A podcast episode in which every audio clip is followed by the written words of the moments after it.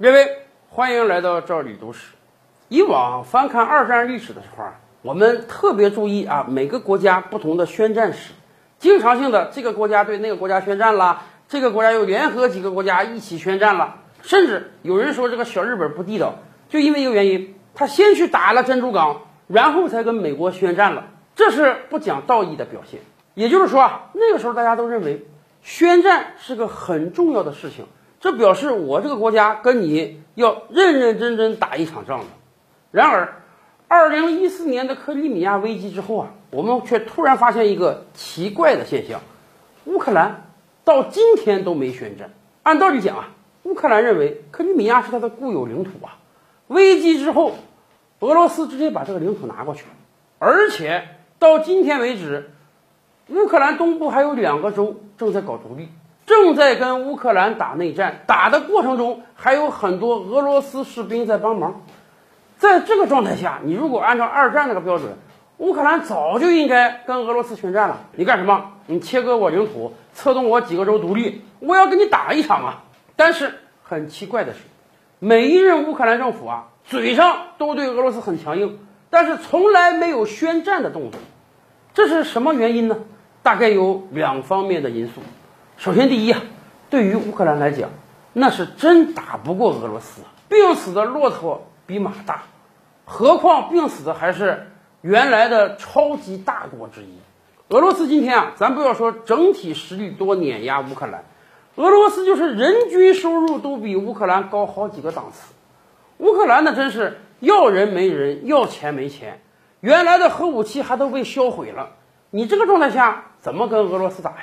所以即便克里米亚被人挖走了，乌克兰没有任何的反抗动作。咱别说一兵一卒没有派啊，连宣战都不敢宣战。乌克兰可能也有这样一个考虑，尽量啊把克里米亚问题得一个政治解决，而不是军事解决。政治解决嘛，在国际上可以找美国、找英国诉苦，找很多国家来调停啊，让联合国通过决议，让俄罗斯自己撤兵。如果搞军事解决，那很简单，我领土被你侵占了，我得给你打全面战争啊！我不单派兵进克里米亚，我甚至要派兵进莫斯科啊！问题是没有这个实力啊，所以就只能哑巴吃黄连，硬撑下这个事儿啊！我连宣战都不敢跟你宣战。还有第二个原因，什么呢？乌克兰最近这些年一直想谋划进入欧盟，进入北约。乌克兰也觉得自己国家啊人单力薄，国家太小，受俄罗斯欺负。有一天如果能加入到欧盟中，尤其是有一天如果能够加入到北约中的话啊，北约那么多国家，还有美国老大哥领着，共同抵抗俄罗斯，那我肯定没问题了。但是北约那些国家也不傻呀，北约国家也不想捡包袱啊。一个国家如果要加入北约，有一个根本前提，什么呢？你不能有领土的纠纷。因为北约有个约定啊，只要是我的盟国跟别人开战了，遭人欺负了，我就得帮他去打，我每个国家得出钱出人出力帮他去打仗去。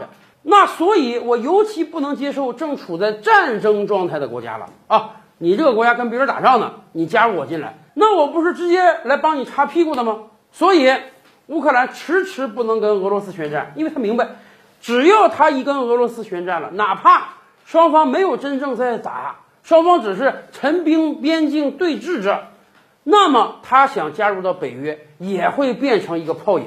乌克兰今天只能尽量把克里米亚也好，把乌东部问题也好，演化成政治问题啊！我不打热仗啊，我偶尔打打冷仗，放几枚炮弹就得了。这样，乌克兰加入欧盟和北约还有一定可能性。